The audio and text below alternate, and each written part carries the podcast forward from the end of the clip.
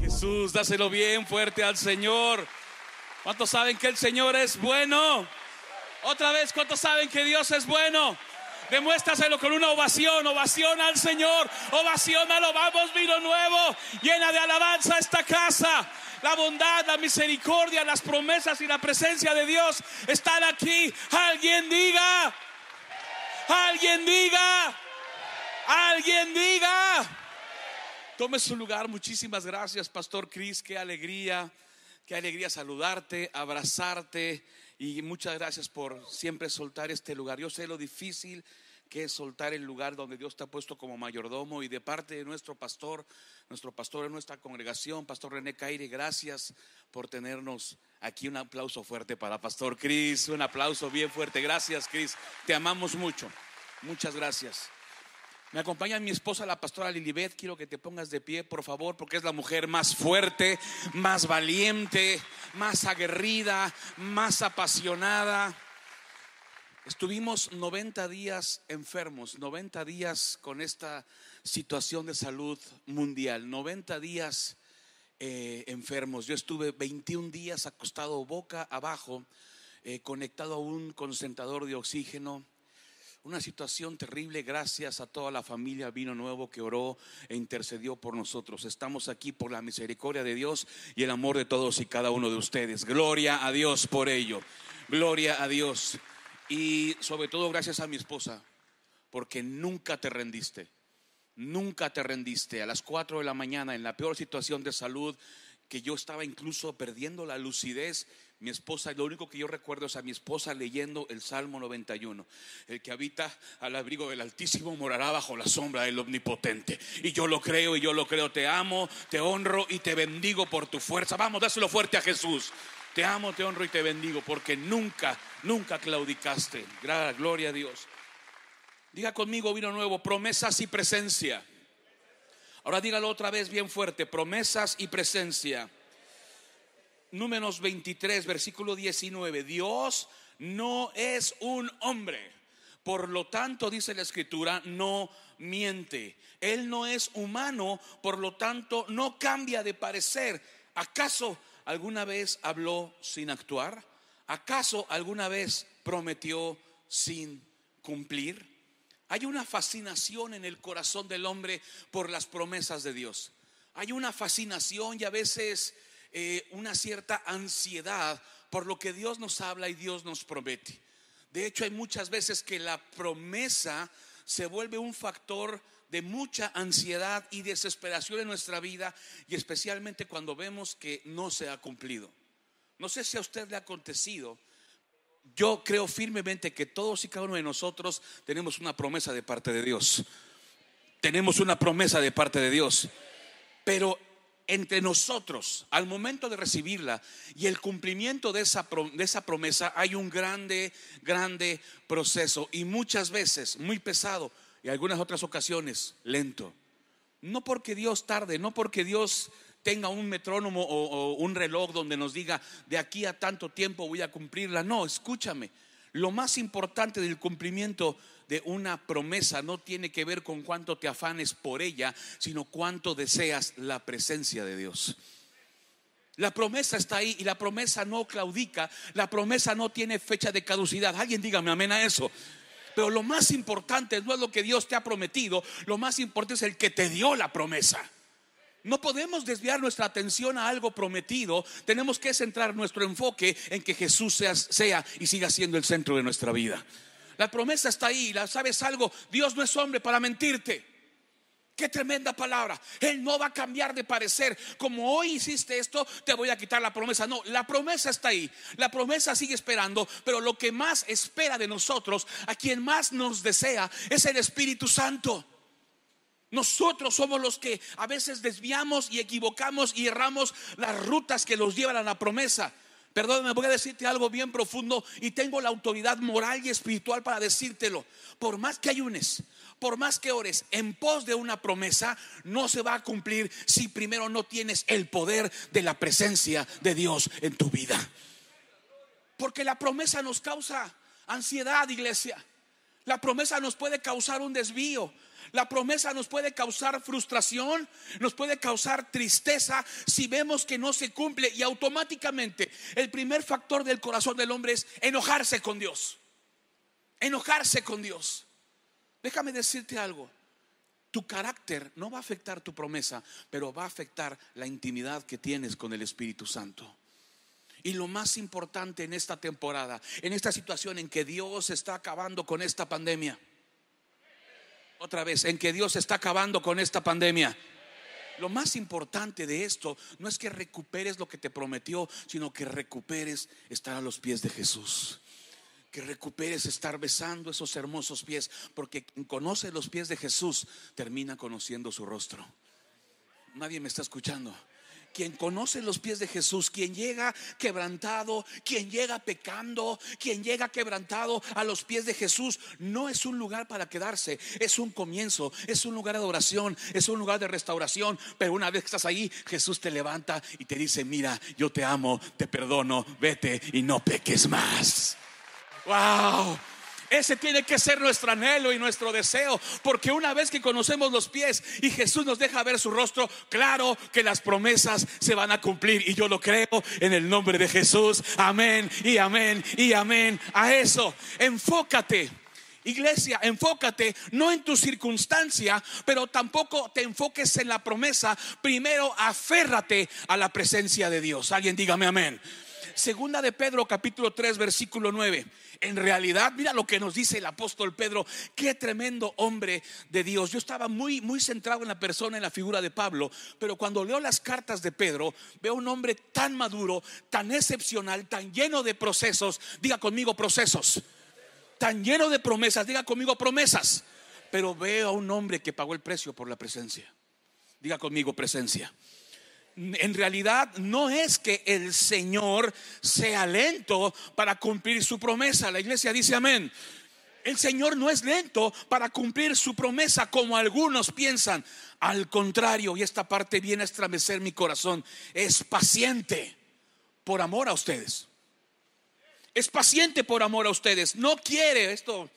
Esto me pone a temblar en el espíritu. No quiere que nadie sea destruido, quiere que todos se arrepientan. Sabe, hemos orado por muchas, muchos matrimonios, por muchas familias que tenían esterilidad. Y Dios les, les ha concedido el nacimiento de niños, mujeres de 42 años, en nuestra congregación, donde el Espíritu Santo nos llevó a orar. Y esos niños nacen, hoy, hoy son parte de una familia, pero... Pero qué tremendo es que a veces el nacimiento o el cumplimiento de una promesa provoca que te olvides de Dios ya la tengo, ya la recibí. Muy bien, ¿qué sigue? Pues tengo que atender mi promesa cumplida, ya no voy a ir a la iglesia. Abarcó mi tiempo, abarcó mi pensamiento, abarcó mi corazón, abarcó mi economía, abarcó mis pocas fuerzas que me quedaban. Entonces voy a dedicarme a cumplir lo que Dios, a, a cuidar lo que Dios me ha dado, pero voy a descuidar mi relación íntima con el Espíritu Santo. A eso se refiere Pedro. No puede destruirte lo que se te ha prometido. Lo que se te ha prometido construye, edifica, prospera, enriquece si hay presencia de Dios en nuestra vida. Oh, la iglesia dice amén. No, no va a tardar, no va a tardar. Es más, tú y yo tenemos el poder de acelerar los cumplimientos. No, alguien dígame amén. Tenemos el poder de acelerar los cumplimientos. ¿Cómo lo hacemos? Aferrándonos a la presencia y no a nuestra circunstancia aferrándonos a lo que Dios ha hablado acerca de nosotros, no lo, no lo que nos va a dar sino lo que Él ha dicho acerca de nosotros. Hay 3.573 versículos de la Biblia, en la Biblia, que hablan acerca de una promesa. Diga conmigo promesas. Y hay dos tipos de promesas, iglesia. Hay dos tipos de promesas. Las que están en este precioso libro y que se obtienen por fe y por relación. Hoy nadie me está escuchando. El primer tipo de promesas está contenida en este libro y se obtienen por fe y por relación. Pero el segundo tipo de promesa es la que lleva tu nombre. Es la que Dios te habló en tu devocional, la que Dios te habló en tu intimidad, la que Dios te habló en boca de algún siervo o de alguna sierva, la que Dios te habló en boca de tu pastor, la que Dios te habló en, en boca de tu líder, la que Dios te habló en boca de tu esposa La que Dios te habló en boca de tu esposo. La que Dios te habló en boca de tus padres. Y ambas promesas son súper especiales, ambas promesas son plataformas. Una te deja ver el horizonte, otra te deja ver la ruta, pero lo más importante no es el horizonte ni la ruta, sino quién camina contigo para obtenerlas. Y su nombre es Jesucristo. Y su nombre es Jesucristo. Y su nombre es Jesucristo. Y su nombre es Jesucristo. En Génesis 13 sucede algo espectacular.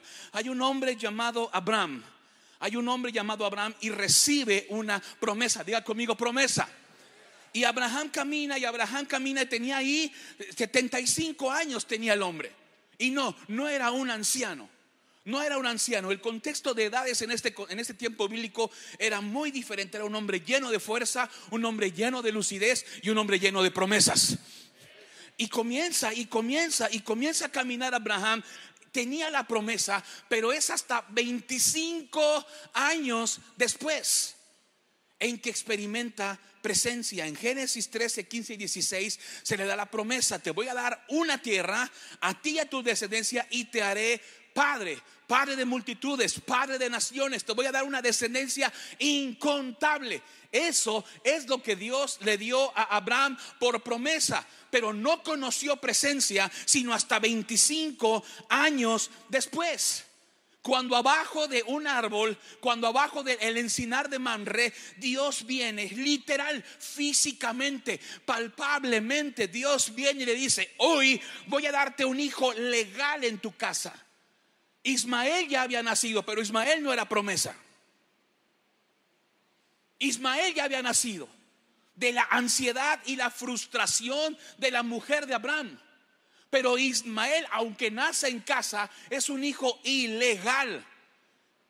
Y como ilegal fue su nacimiento, ilegal fue su salida de delante de Abraham. No era un hijo prometido, era un hijo sustituto. Y estoy hablando proféticamente a la iglesia todo lo que nace en la casa y de la casa y para la casa nace en la legalidad de las promesas y la presencia de Dios. Dios no requiere sustitutos. Dios no requiere que le ayudemos. Dios no requiere nuestra ayuda. Dios anhela nuestra obediencia. Dios no quiere tu dinero, Dios quiere tu obediencia. Oh, es más poderosa la obediencia que cualquier canción. Es más poderosa la obediencia que cualquier predicación. Vino nuevo, dígame amén. Pero imagínate, adoración y obediencia son la fórmula secreta para que el infierno tiemble. Imagínate, imagínate, imagínate. Predicación y obediencia es la fórmula para que ciudades enteras cambien, para que familias enteras cambien. Y hoy yo creo algo, esta iglesia está llena de promesas, pero esta iglesia también está llena de la presencia de Dios. Y de aquí al final del año vino nuevo. De aquí antes de que llegue el día 27 de diciembre, seguiremos viendo una transformación en las personas, en las familias, en las comunidades, en la ciudad, en el estado y en la nación. Y yo lo creo en el de Jesús. Amén, amén, amén. Es el resultado de la presencia. ¿Cuántos me dicen un fuerte amén? Es hasta que Abraham conoce presencia que experimenta un cambio radical en su vida. Cuando el pueblo de Israel se apartó, se apartó de la presencia, fue esclavo 400 años. Ahora escúchame. La promesa se le dio a Abraham y se cumplió la promesa del hijo legal en la casa. Ocúpate, ocúpate, ocúpate de que siempre lo que Dios ha puesto en tu vida se produzca con legalidad en la casa de Dios. Y no hablo del edificio, hablo de esta casa. Cuando hay legalidad de Dios, hay respaldo de Dios. Y si hay respaldo de Dios, hay victorias. Ahora escúchame, qué tremendo esto. La promesa fue dada a Abraham, viene Isaac, viene Jacob, viene José, pero no habían poseído la tierra. Se cumplió la promesa del Hijo a causa de la presencia en la que fue confrontado Abraham.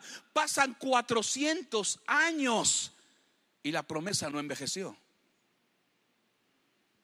Pasan 400 años y la promesa no tuvo fecha de caducidad. Pasan 400 años en que el pueblo se apartó de la presencia, pero la promesa los estaba esperando. No sé qué Dios te ha hablado. Quizá Dios te habló algo muy fuerte y muy tremendo antes de que llegara marzo del 2020 y aparentemente no lo has visto cumplido. Pero llegó el tiempo no de afanarnos por una promesa, sino de enamorarnos más de la presencia. Vamos, hazlo fuerte para Jesús.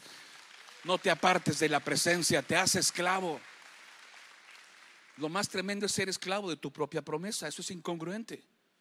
No puedes ser esclavo de tu propia promesa, no puedes vivir afanado por un cumplimiento de promesas. No, busca la presencia y Dios se encargará del resto. ¿Cuántos dicen amén? Abraham fue la promesa, pero Moisés fue la presencia. Moisés fue quien vivió tan de cerca la presencia de Dios. En Éxodo capítulo 3 Dios llama a Moisés y lo hace en medio de una zarza que debía de haberse consumido en un instante a causa del fuego que aparentemente estaba en esa zarza, pero no era un fuego natural, no era un fuego producido por la mano del hombre, era el fuego de la presencia de Dios. Un fuego que no destruye, sino un fuego que consume el pecado.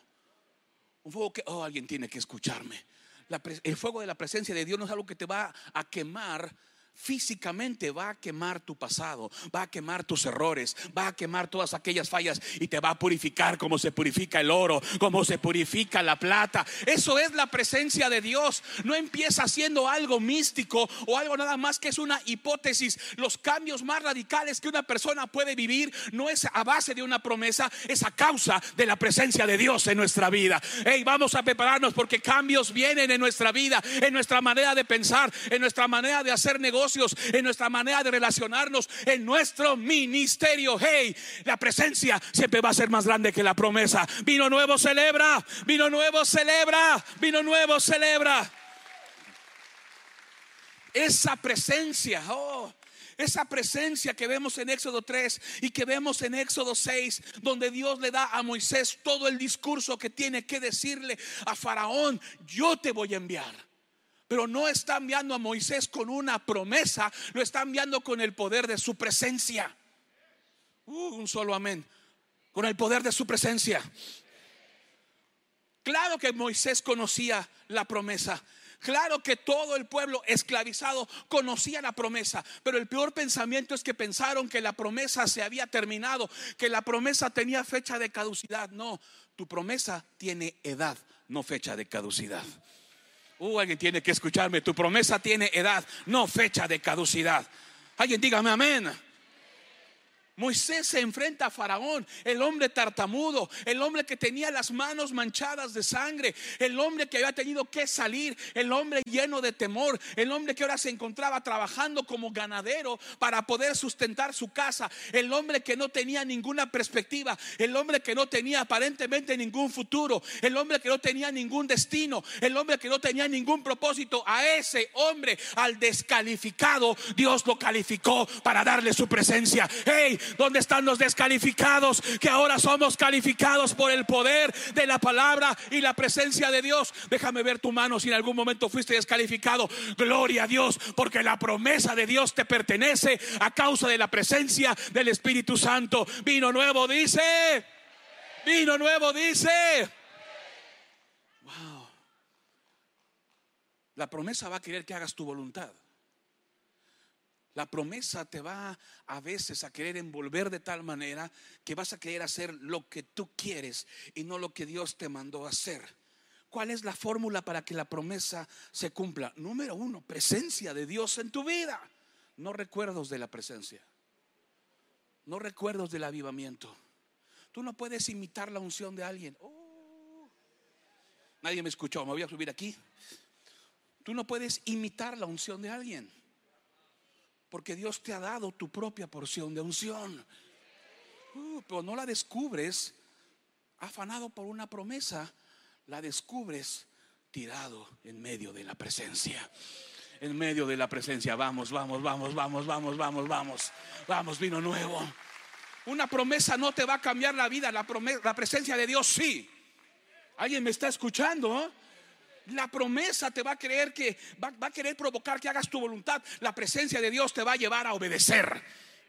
Por eso en Éxodo 19, 20 dice la escritura, el Señor descendió sobre la cumbre del monte Sinaí y llamó a Moisés a la cima. Así que Moisés subió al monte. No te puedes quedar en tu circunstancia, no te puedes quedar ahí en tu situación. Tienes que subir a la posición que yo te doy a causa de mi palabra, a causa de mi presencia. Hey, la promesa estaba ahí, llevaba más de 400 años de edad, pero hasta que Moisés cambió de posición, hasta que Moisés cambió de dimensión, es que Dios encontró a uno para salvar a una nación. Y aquí habemos más de uno en esta mañana. Habemos más de uno hambrientos por la presencia, sedientos por la presencia, enfocados en la presencia. Escúchame, y no con esto le estoy restando valor a tu promesa. No, de ninguna manera.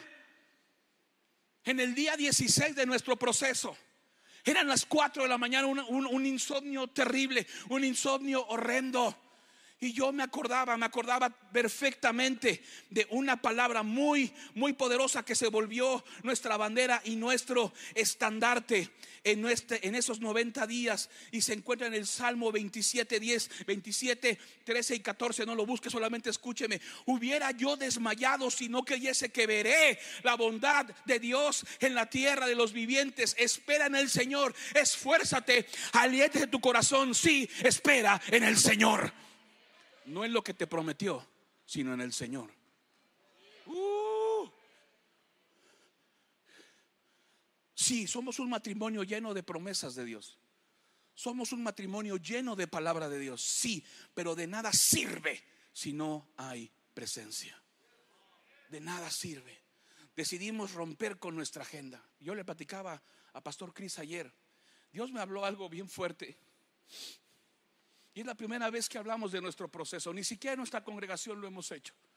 Es la primera vez que hablamos del miedo que sentimos. De la frustración que sentimos. De qué enojado estábamos con el diablo. Y cómo estábamos a punto de enojarnos con Dios. No sé si a usted le ha pasado. Pero estábamos a punto de enojarnos con Dios. Los primeros días de nuestro proceso yo me sentía mal, terriblemente mal. Y una tía de crianza, una tía muy llamada, mi tía la señora Connie Cerón, descendiente de gitanos del, del, sur de España, frontera con Francia, hermana de mi madre, mi tía de crianza con la que crecí viéndola como una figura materna para mi vida. Ese día ella se cae en el baño de la casa de mi madre. Fuimos infectados mi madre, mi hermana, mi tía, mi esposa y yo. ¿Le puedo abrir mi corazón? ¿Estamos en familia? ¿Estamos en confianza? ¿Le puedo abrir mi corazón? Yo corrí con los gastos de cinco personas, gastos médicos de cinco personas. Teníamos año y medio sin trabajar, año y medio sin salir, porque hoy nuestro trabajo es con lo que generosamente la iglesia nos ha sostenido, ustedes. Tu corazón, tu bondad, tu corazón, tu bondad. Eso es lo que Dios nos ha dado a nosotros para llevar a cabo nuestra vida y nuestra casa y nuestra familia. Llevábamos año y medio sin trabajar. Viene esta situación a nuestra vida. Gasto médico de cinco personas y mi tía cae en el baño ese día y la quieren, la quieren levantar. Ella vive con mi madre, mi hermana y mis tres sobrinas pequeñas. Y las tres niñas aman a mi tía y estar en el baño, tía, por favor, reacciona, tía, levántate. En cuanto nos llaman, yo me levanto de la silla de nuestro comedor, me levanto y automáticamente las piernas perdieron fuerza, las piernas perdieron fuerza. Dije, Señor, déjame ir. Vivimos a 30 minutos de la casa de mi madre. Déjame ir, Señor. Déjame llevarla al hospital. No importa lo que tengamos que hacer. No importa lo que tengamos que gastar. Señor, dame la fuerza. Pero no pude. No pude, no pude, no pude. Hablamos a una ambulancia. Yo sé que todos hemos tenido pérdidas. Pero déjeme usar este lugar para hablar de, mi corazón. Dígame amén. Y llamamos ambulancias. Usamos todos los seguros médicos que teníamos que ninguno sirvió para nada. Cuando por fin pudimos, pudimos conectar una ambulancia, tardó dos horas en llegar al domicilio, solamente para certificar que mi tía había partido con el Señor. Yo hubiera hecho 30 minutos en nuestro vehículo, hubiera tomado a mi tía, lo hubiera llevado a cualquier médico, hubiéramos podido hacer algo y viene el tormento. Viene el tormento y viene el tormento y viene la culpa y viene la queja y viene la vergüenza. Dos horas tardó una ambulancia, empieza a haber coraje, empieza a haber molestia. Yo creo que yo estoy abriendo mi corazón, por favor, no me juzgue. Pero yo creo que todos hemos pasado por esas situaciones y más en lo que estamos viviendo, en lo que, en lo que acabamos de vivir. Cuando por fin nos llaman, sabes que solamente mi tía ha muerto. En ese momento mi oxigenación estar en 92 bajó a 71 en un lapso de 15 segundos. Estaba yo sentado en la orilla de la cama. Yo digo a Lili, me quiero duchar. Me metí a la regadera. Fue completamente peor. Me, me bajó muchísimo más la oxigenación, muchísimo más la oxigenación. Mi tía tenía un concentrador de oxígeno, ya estaba conectada a un concentrador de oxígeno. A, va a ser muy fuerte lo que le voy a decir, pero quiero que usted entienda. El poder de una promesa no consta o no, o no se cimenta en lo que tú la anheles. El poder de una promesa está cimentada en la presencia de Dios que habita en tu vida. Wow. Y mi tía partió con el Señor, partió con el Cristo que tanto ama. Pero ese concentrador estaba ahí. Y ese mismo concentrador que estaba usando mi tía fue el que Dios usó para salvarme la vida. Vida por vida. Sí, gloria a Dios, sus planes son perfectos. Su voluntad es perfecta, buena, agradable y perfecta. Mi tía está en el mejor lugar de su vida y Dios usó ese concentrador que ella tenía para que yo pueda estar aquí hoy, para que yo pueda estar aquí hoy, para que yo pueda estar aquí hoy, 11 de julio, para decirte, hey, ocúpate de la presencia que Dios encarga de tus promesas. Vamos, celebra a Jesús fuerte. Celebra a Jesús fuerte. Quiero que te pongas sobre tus pies, por favor, si me ayuda el equipo.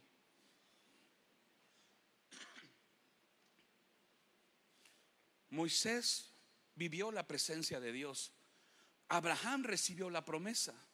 Abraham está aquí, aquí experimenta la presencia, nace Isaac, nace Jacob, nace José, aquí se apartan de la presencia y aquí son esclavos. Y aquí está Moisés, al que Dios cambia de posición, al que Dios cambia de nivel, al que Dios cambia de dimensión. Y sabes algo, tengo tu atención, dime un fuerte amén. En todo ese trayecto la promesa no perdió fuerza. En todo ese trayecto de siglos, la promesa no envejeció. La promesa no caducó. La promesa no se echó a perder para nada, absolutamente para nada. ¿Qué hace falta? Alguien que conozca la promesa, pero que decida experimentar la presencia. Puede ser que conozcas tu promesa, pero si no experimentas la presencia de Dios, la promesa será guardada, pausada, hasta que alguien de tu casa la crea, pero no solamente la crea, sino decida experimentar la presencia de Dios. Éxodo capítulo 33, versículo 14. Moisés se encuentra en la más grande decisión de su vida. Sí, Señor, yo, lo, yo los voy a llevar. Sí, Señor, yo voy a encargarme porque hoy tengo, Señor, la responsabilidad del cumplimiento de una promesa. Pero te pido algo, si tu presencia no va conmigo, no nos saques de aquí. Éxodo 33, 14. El Señor le respondió. Dios estaba muy molesto con Israel, porque a pesar de que los había libertado, seguían lejos de su presencia. ¿Alguien me escucha? Sí, estaban enamorados, embelesados por una promesa, pero tenemos que estar enamorados de la presencia. No distraídos con una promesa, sino enfocados con el poder de la presencia. Vino nuevo, dígame amén. Y el Señor le respondió, sabes que sí, yo lo voy a llevar, yo lo voy a llevar, pero solo no puedo hacerlo, solo no lo voy a conseguir. Tienes que ir conmigo porque si vas conmigo, muy, te estoy asegurando que si vas conmigo vas a ir con tu pueblo. Y el Señor respondió, yo mismo. Ningún ángel, ningún serafín, ningún querubín, ninguna criatura celestial. Yo mismo iré contigo, Moisés, y te daré descanso. Yo mismo, mi presencia, la promesa está ahí, sigue vigente, sigue teniendo vida, no caduca, pero voy a asegurarte algo, vino nuevo, yo mismo iré contigo y te voy a dar descanso. Aleluya, aleluya, aleluya. La promesa puede estar en tu bolsillo, pero la presencia tiene que estar en tu corazón. Vamos, apláudele si lo vas a hacer y hazlo fuerte al Señor. Yo mismo iré contigo, vino nuevo. Yo mismo iré contigo y te daré descanso. Y lo que más me importa, lo que más me impacta y con lo que quiero terminar es el final del versículo 14. Si alguien está conmigo, dígame amén. Ve, póngame el versículo 14 en las pantallas, por favor. El Señor le respondió, yo mismo iré contigo, Moisés, y te daré descanso. Y esta es la parte más especial. Todo te saldrá bien. Todo, oh, todo te saldrá bien. Hey, vino nuevo. Todo nos va a salir bien. Todo a partir de hoy, donde la presencia toma el lugar de honor y de honra en nuestra vida. ¿Sabes algo? Todo nos saldrá bien. ¿Alguien lo cree conmigo? Se celébralo, ovacionalo, grítale, dile Señor, quiero tu presencia, ya tengo la promesa, mi promesa tiene edad, pero no tiene fecha de caducidad, ven conmigo Señor, dame descanso y todo nos saldrá, y todo nos saldrá, y todo nos saldrá. Alguien ovaciona a Jesús por ello. Todo nos saldrá bien. ¿Cuántos dicen amén? ¿Cuántos dicen amén? ¿Cuántos dicen amén? Apláudele, apláudale, apláudale. Alguien ruja, alguien ruja en vino nuevo, alguien ruja en vino nuevo. Todo nos saldrá bien, todo nos saldrá bien, todo nos saldrá bien. Vas a ser sanado al ciento por ciento. Yo creo que voy a ser sanado y restaurado al ciento por ciento, porque Dios no hace obras a medias. Vino nuevo, todo nos saldrá, todo nos saldrá todo nos saldrá. Tres cosas con las que te dejo en esta hermosa mañana. ¿Alguien está recibiendo la palabra? No la reciba, conviértase en ella. Otra vez, ¿alguien está recibiendo esta palabra? No la recibas, conviértete en ella. Primer principio, la promesa te habla de hacia dónde vas. La presencia te dice que no vas a ir solo.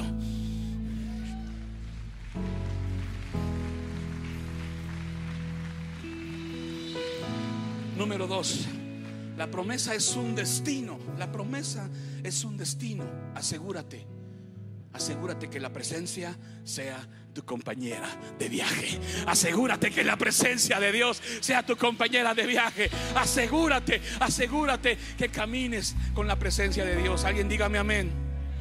Y por último, ¿está usted conmigo? La promesa es un regalo. Diga conmigo regalo. Pero la presencia de Dios es un compromiso. Lo voy a decir de nuevo, la presencia de Dios es un regalo. Pero la presencia, la promesa de Dios es un regalo. La presencia de Dios es un compromiso. Alguien está listo para comprometerse. Alguien está listo para comprometerse. Alguien está listo para comprometerse. Levanta tus dos manos al cielo. Levanta tus dos manos al cielo. Gracias, gracias, gracias, Señor. Todo nos saldrá bien. Oh, Señor, todo nos saldrá bien. Oh, alguien tiene que escucharme. Todo nos saldrá bien. Alguien tiene que escucharme. Todo nos saldrá bien.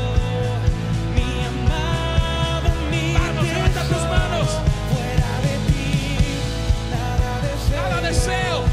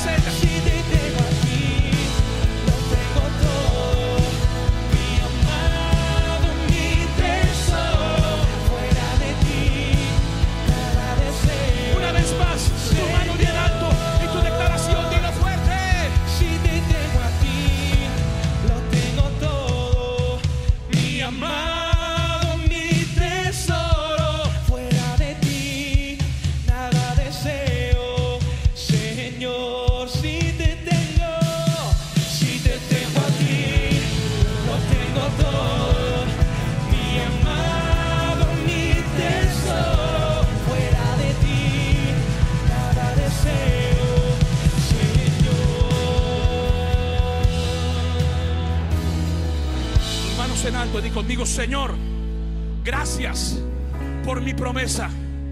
Lo que más anhelo es tu presencia. Di conmigo fuerte, Señor, gracias por tus regalos, pero hoy decido tener un compromiso y lo que más anhelo es tu presencia. Es tu presencia, es tu presencia. Diga fuerte conmigo, Señor Jesús, gracias por tu presencia. Diga conmigo, Padre eterno, gracias por tu presencia. Diga conmigo, Dios de mis generaciones. Gracias por tu presencia. En el nombre de Jesús, vino nuevo dice, amén, amén, amén.